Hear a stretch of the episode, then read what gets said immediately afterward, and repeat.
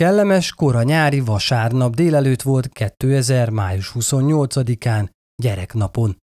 Nem sokkal fél tíz után Til Mátyás a karos székében üldögélt és újságot olvasott. Aznapra már letudta a munkát. Fia hangját hallotta a távolból. Felállt, kiment az udvarra, hogy kiengedje Tamást, aki szapora léptekkel izgatottan tolta kék kemping bicikliét a kapuhoz. A fiú örült, hogy újra mehet a vadas parkba, és újra találkozhat kedvenc lovával, akinek ráadásul kis csikója született. Az apa szélesre tárta a vaskaput, Tamás pedig kitolta a biciklit, majd megállt a forgalmas út szélén, megvárta, míg minden irányból elfogynak az autók, és apja tekintetétől óvva átkelt rajta. A főút túloldalára érve Tomi visszafordult, majd integettek egymásnak. A fiú felült a bicikliére, és elkarikázott. Az apa még sokáig követte szemével távolodó gyermekét. Nem sejthette, hogy akkor látja utoljára.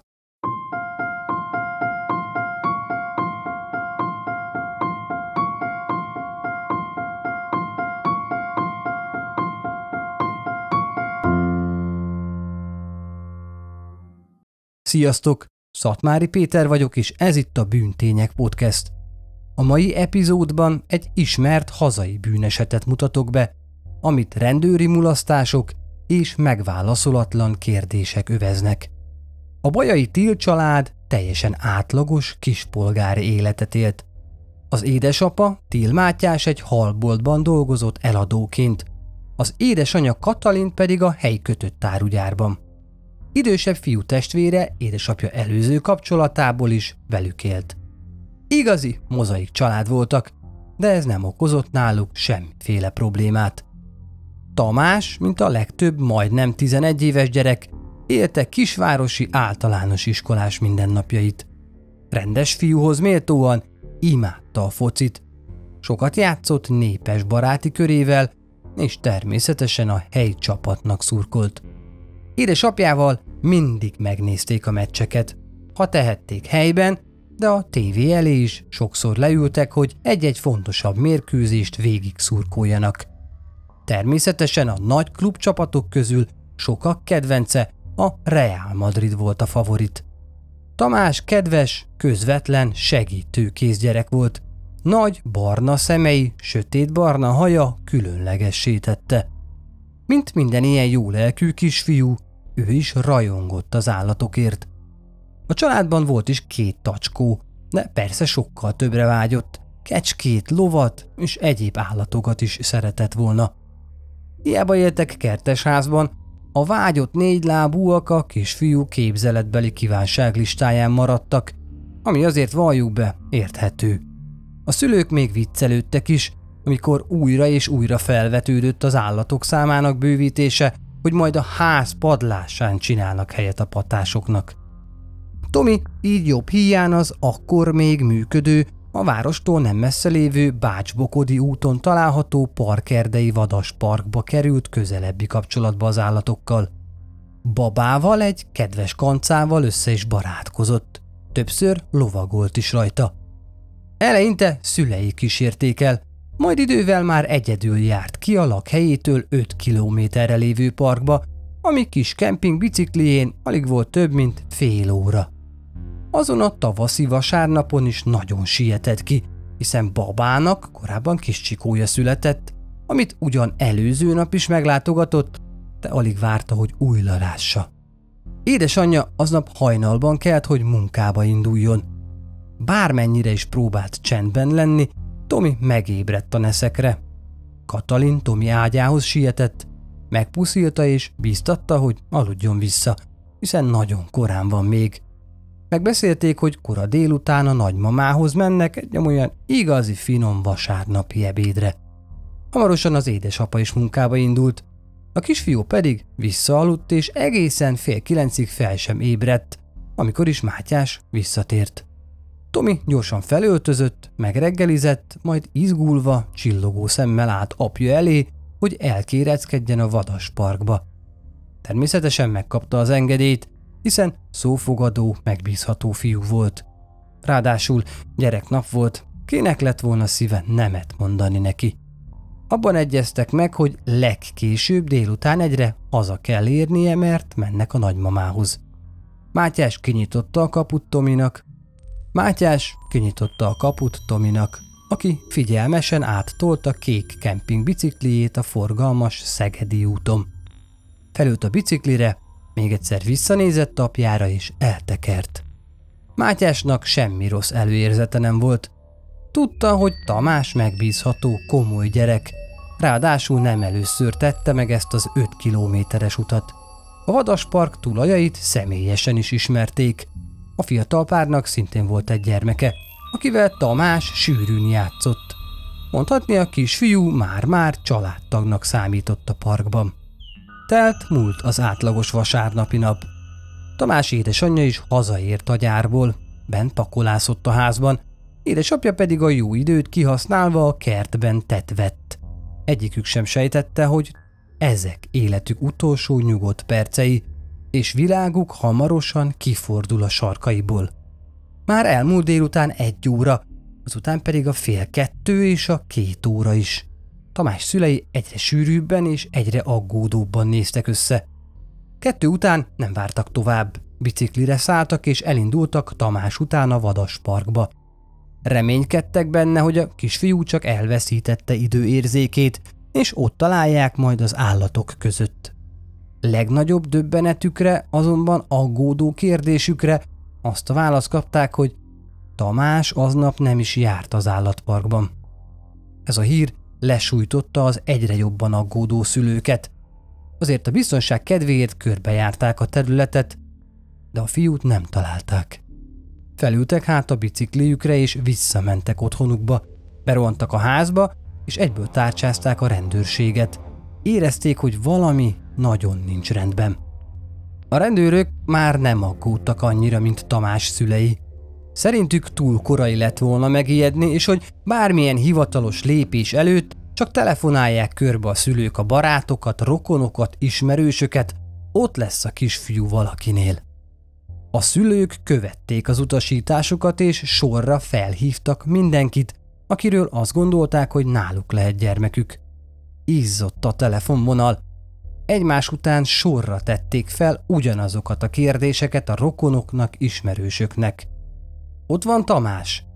Nem láttátok Tomit? Nincs nálatok a gyerek? A több órányi tárcsázás és telefonálás után úgy érezték, nincs mire tovább várni. A kecskeméti rendőrséget hívták este nyolckor, hát ha ott komolyabban veszik az ügyet. Sajnos ott sem jártak szerencsével. A vasárnapi ügyeletes valószínűleg fáradt és kedvetlen volt, visszairányította őket a bajai kollégákhoz, akikkel már a délután folyamán beszéltek a szülők. El sem lehet képzelni, milyen érzés lehet, amikor két város rendőrkapitánysága sem veszi komolyan, hogy a gyermekünk szőrény szárán eltűnt. Tamás szülei nem tétlenkedtek. Az apa a szomszédban lakó nagybátyjával és nagyobbik fiával azonnal kocsiba ült, és már az erős szürkületben este fél kilenctől éjjel tizenegyig folytatták a keresést. Végigjárták azt az öt kilométert, amit Tomi tett meg bicikliével otthonától a vadasparkig. Zseblámpával pásztázták az út mindkét szélét, hát ha megpillantanak valamit, ami segít a kisfiú hollétének felderítésében. Eközben az anya végigjárta a város gyermeknapi rendezvényeit, fürkészte a tömeget, remélve, hogy meglátja valahol a fiát. Sajnos ez nem történt meg. A családtagok éjjel 11 óra után nagyjából egyszerre értek vissza a házba, és mivel egyikük sem járt szerencsével, úgy döntöttek, személyesen mennek be a bajai kapitányságra bejelenteni Tomi eltűnését. A rendőrök még ekkor is türelemre intették őket, és azt mondták, várjanak reggelig. Hiába kérték, hogy hozzanak kutyás keresőegységet friss nyomok után kutatni, azt a választ kapták, hogy nincs rá kapacitás. Aznap a család semmit sem aludt. A konyhában ültek és számba vették, hogy kinél lehet a gyerek. Ki az, akit még nem hívtak fel, azonban reggelre elfogytak a lehetőségek. Mátyás nagyobbik fiával már kora hajnalban kocsiba ült. A környéket járták Tamás nevét kiabálva. Mindeközben Katalin otthon várta a fejleményeket. Sajnos ez a kereső akció sem járt sikerrel. Hétfőn délután ismét elmentek a bajai rendőrkapitányságra, hogy a nyomozásról érdeklődjenek. Ám a válasz, amit kaptak, melbevágta őket. Milyen nyomozás? Még nem indult semmilyen eljárás. Csupán lejelentették a kisfiú eltűnését Kecskemétre. Mint kiderült, a kecskeméti kollégák is értetlenül álltak azelőtt, hogy miért csak most több mint 24 órával az eltűnés után szóltak nekik. De ami még ennél is döbbenetesebb, a Tamás utáni tényleges kutatást csak két nappal később, szerdán rendelték el. Katalin sírva könyörgött Tamás egyik osztálytársa édesanyjának az iskola folyósóján, aki történetesen helyi rendőr volt, hogy valamit tegyenek, mert ez így már nem mehet tovább. Ezek után nagy nehezen kiadták a hivatalos körözést a tűzoltóknak is. A részletes leírásból megtudhatjuk, hogy Tamás eltűnésekor fehér alapon mintás pólót viselt, fekete nadrággal és fehér tornacipővel. Különös ismertetőjele a bal bokáján lévő tenyérnyi excémás folt volt, amit folyamatosan elvakart, emiatt az jól látszott. Ezek után úgy tűnt, már-már beindul a gépezet. A helyi újságban is megjelent Tamás képe, és egyre több plakát tűnt fel a városban is. Az édesanyja egy hónapnyi fizetetlen szabadságot vett ki, hogy minden idejét a keresésnek szentelhesse, ám a hatalmas lelki megrázkódtatástól hamarosan komolyan megbetegedett és kórházba került. Eközben Mátyás éjt nappal látéve kereste szőrény szálán eltűnt kisfiát. Órákig körözött a városban vagy a városból kivezető utakon, hát ha meglátja Tomit. Kikérdezte minden ismerősét. Akadt is egy, aki lovas kocsiáról látta, amint Tomi a vadaspark felé biciklizik. Még oda is szólt neki, hogy merre igyekszik, és a kisfiú azt válaszolta, hogy a vadasparkba, majd később pedig a mamához. Rajta kívül viszont senki sem látta a fiút, ami azért is nagyon furcsa, hiszen vasárnap volt és gyereknap. Családok százai mozogtak a városban, sőt a főút, amint Tomi haladt, a bajai reptérre visz ki, ahol hatalmas forgatag és gyereknapi programsorozat volt. Percenként sok-sok autó haladt mindkét irányba. A városban több helyi cég, köztük Katalin főnökei is nyomra vezetői díjat ajánlottak fel, hogy előre mozdítsák a nyomozást, de még ez sem vezetett eredményre. Sokan látni vélték itt-ott a kisfiút, de egyik nyom sem bizonyult komolynak.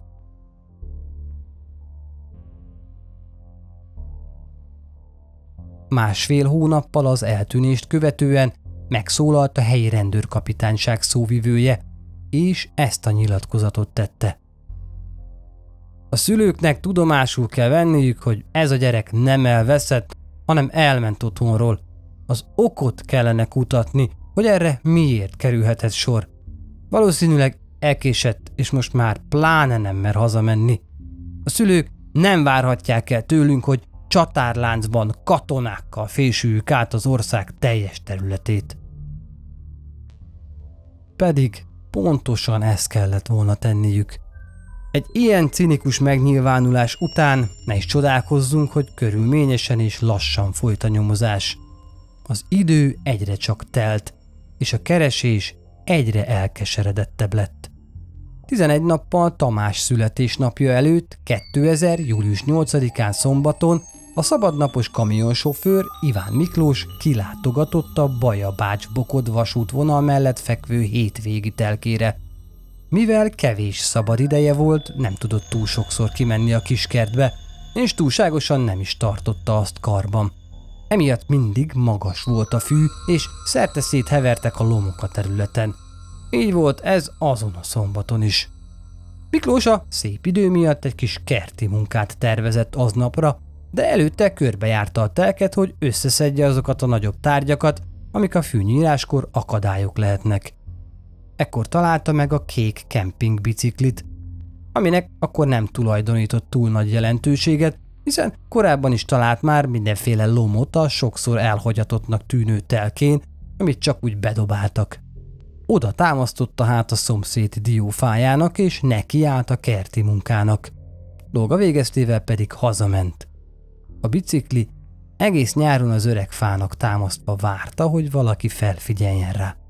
Ez szeptember 17-én vasárnap végre megtörtént. Miklós felesége és anyósa is kinéztek a telekre, ahol már hónapok óta nem jártak, és egyből feltűnt nekik a kék bicikli. Először ők sem igazán foglalkoztak vele, de akárhányszor rápillantottak a kerti munka közben, egyre erősebb lett bennük a gyanú, hogy nem-e azé az eltűnt kisfiújé, akit hónapok óta keresnek a városban. Úgy döntöttek, hogy a biztonság kedvéért szólnak a rendőrségnek. Még délután felhívták a helyi őrsöt, hogy találtak valamit. A rendőrök értesítették a szülőket, és ezúttal szerettek volna keresőkutyás vizsgálatot is indítani, de nem volt elérhető egység.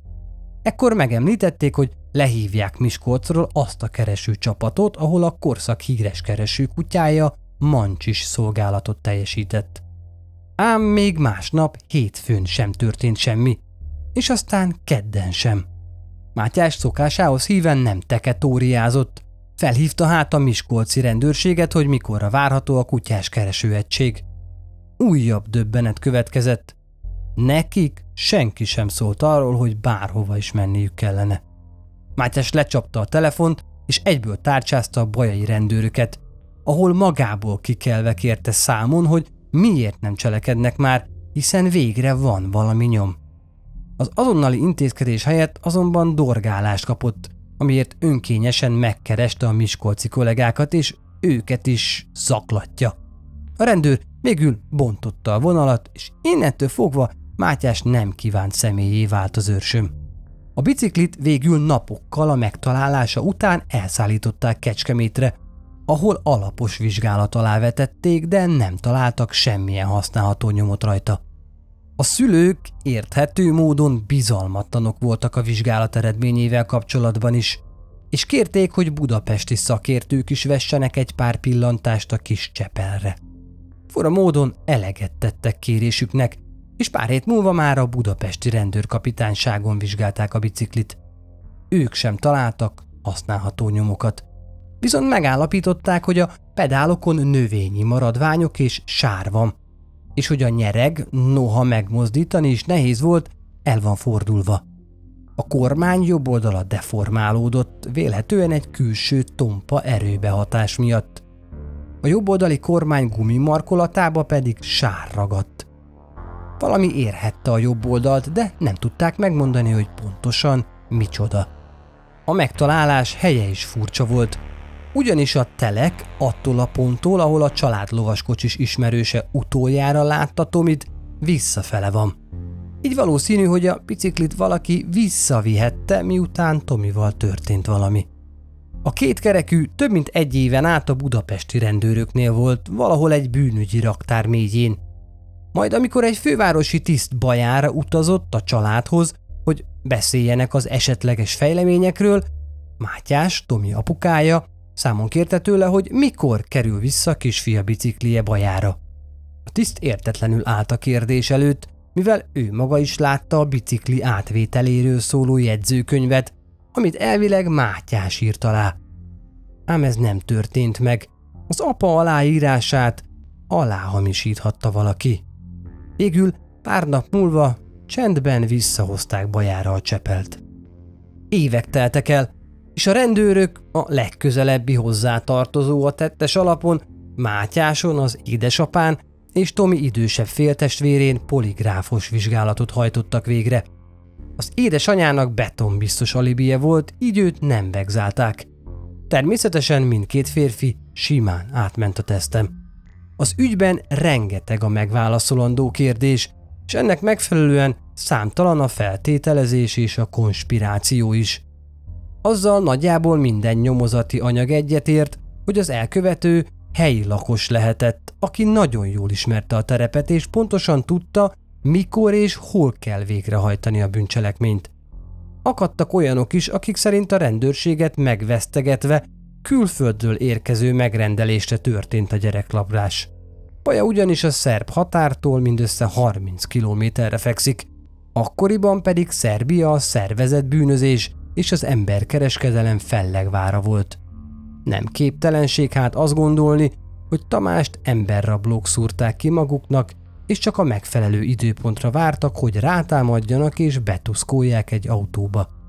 Érdekes egybeesés az is, hogy Tamásnak nem sokkal eltűnése előtt járt le a diák igazolványa, és az újhoz kérték, hogy vigyen be egy friss igazolványképet. Ennek eleget is tett a kisfiú, de később jelezték a szülőknek, hogy sajnálatos módon a fotó elveszett, és legyenek szívesek pótolni. Ez akkor csupán egy apró bosszúságnak tűnt, ám később egészen más megvilágításba került. Lehetséges, hogy Tamás fotója egy katalógusba került, amiből a nyugat-európai ügyfelek gyerekeket válogathattak maguknak. A városban ebből a történetből kiindulva olyan légből kapott szóbeszéd is járta, hogy Tomit egy spanyol homoszexuális pedofil megrendelésére rabolta el a helyi alvilág egyik tagja.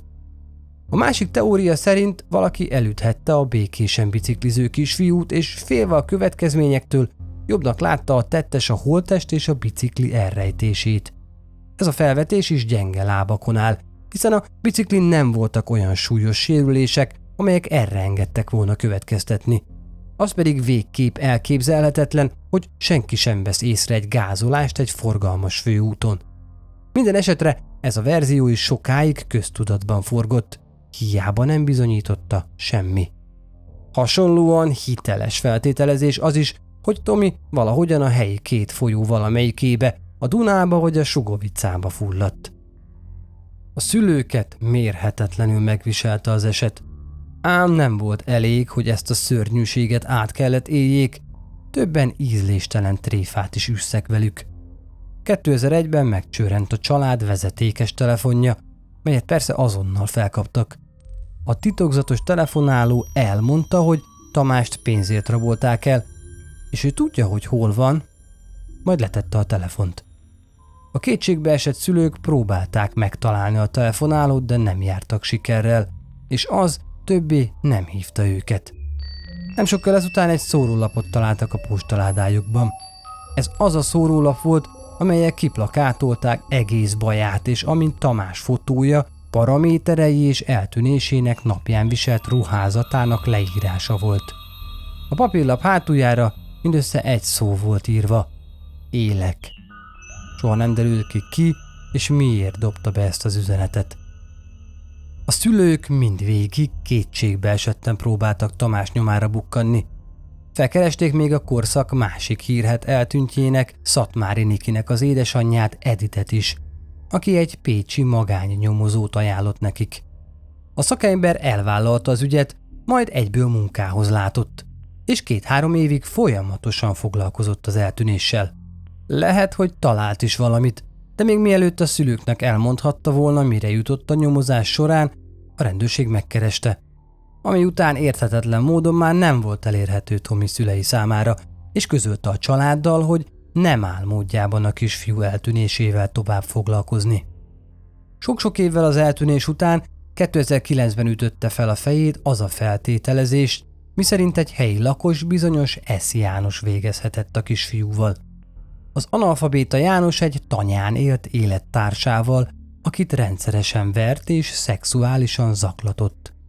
A nőt nem sokkal később megölte, majd egy hétig a holttesttel élt és közösült is, később pedig sírásos sógorával temettette el.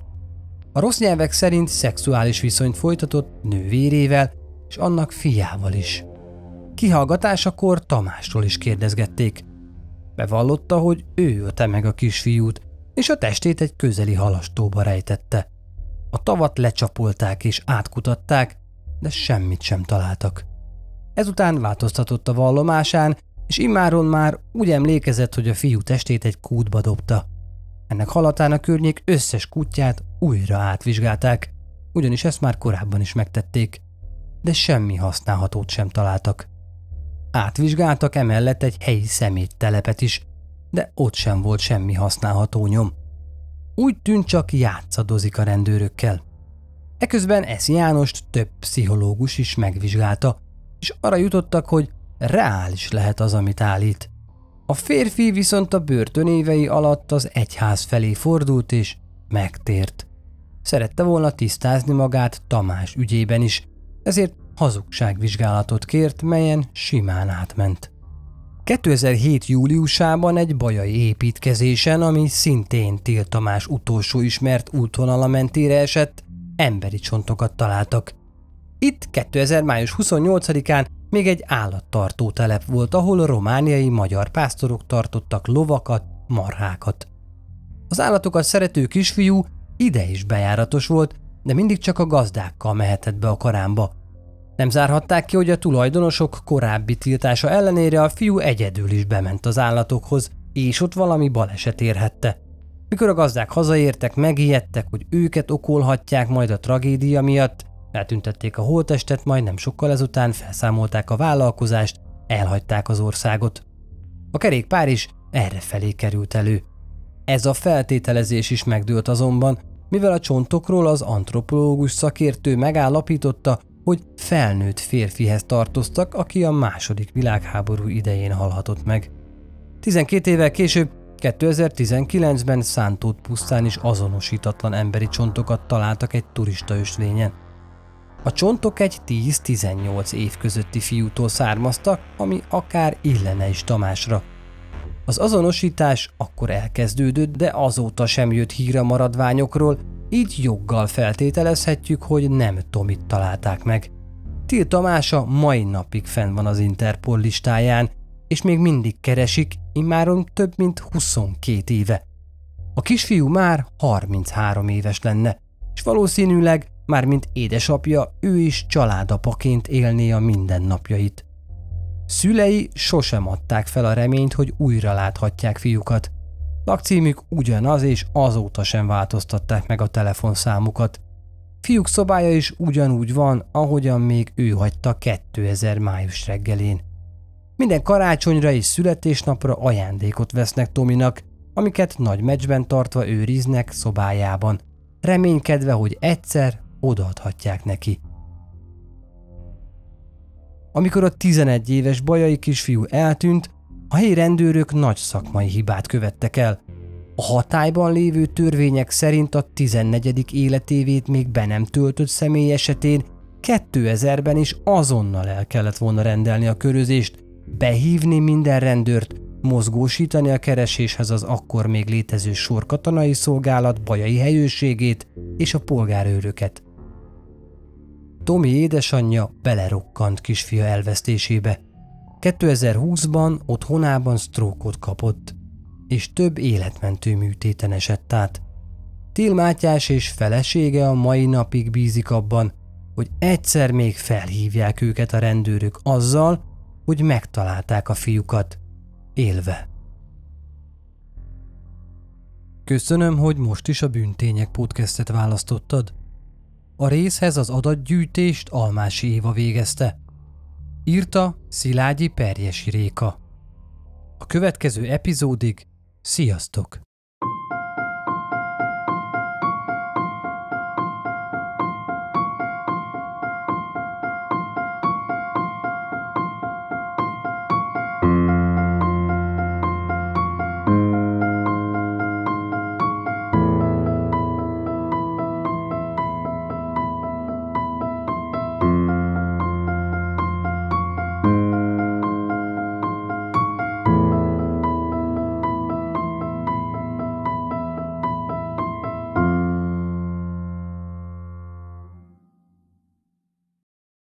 Ha más podcastekre is kíváncsi vagy, hallgassd meg a Béton műsor ajánlóját.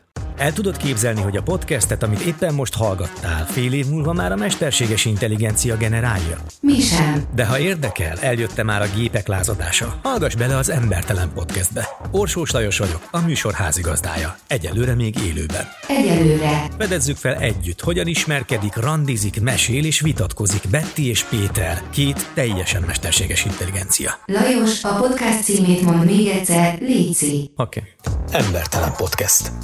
Ez a műsor a Béton közösség tagja.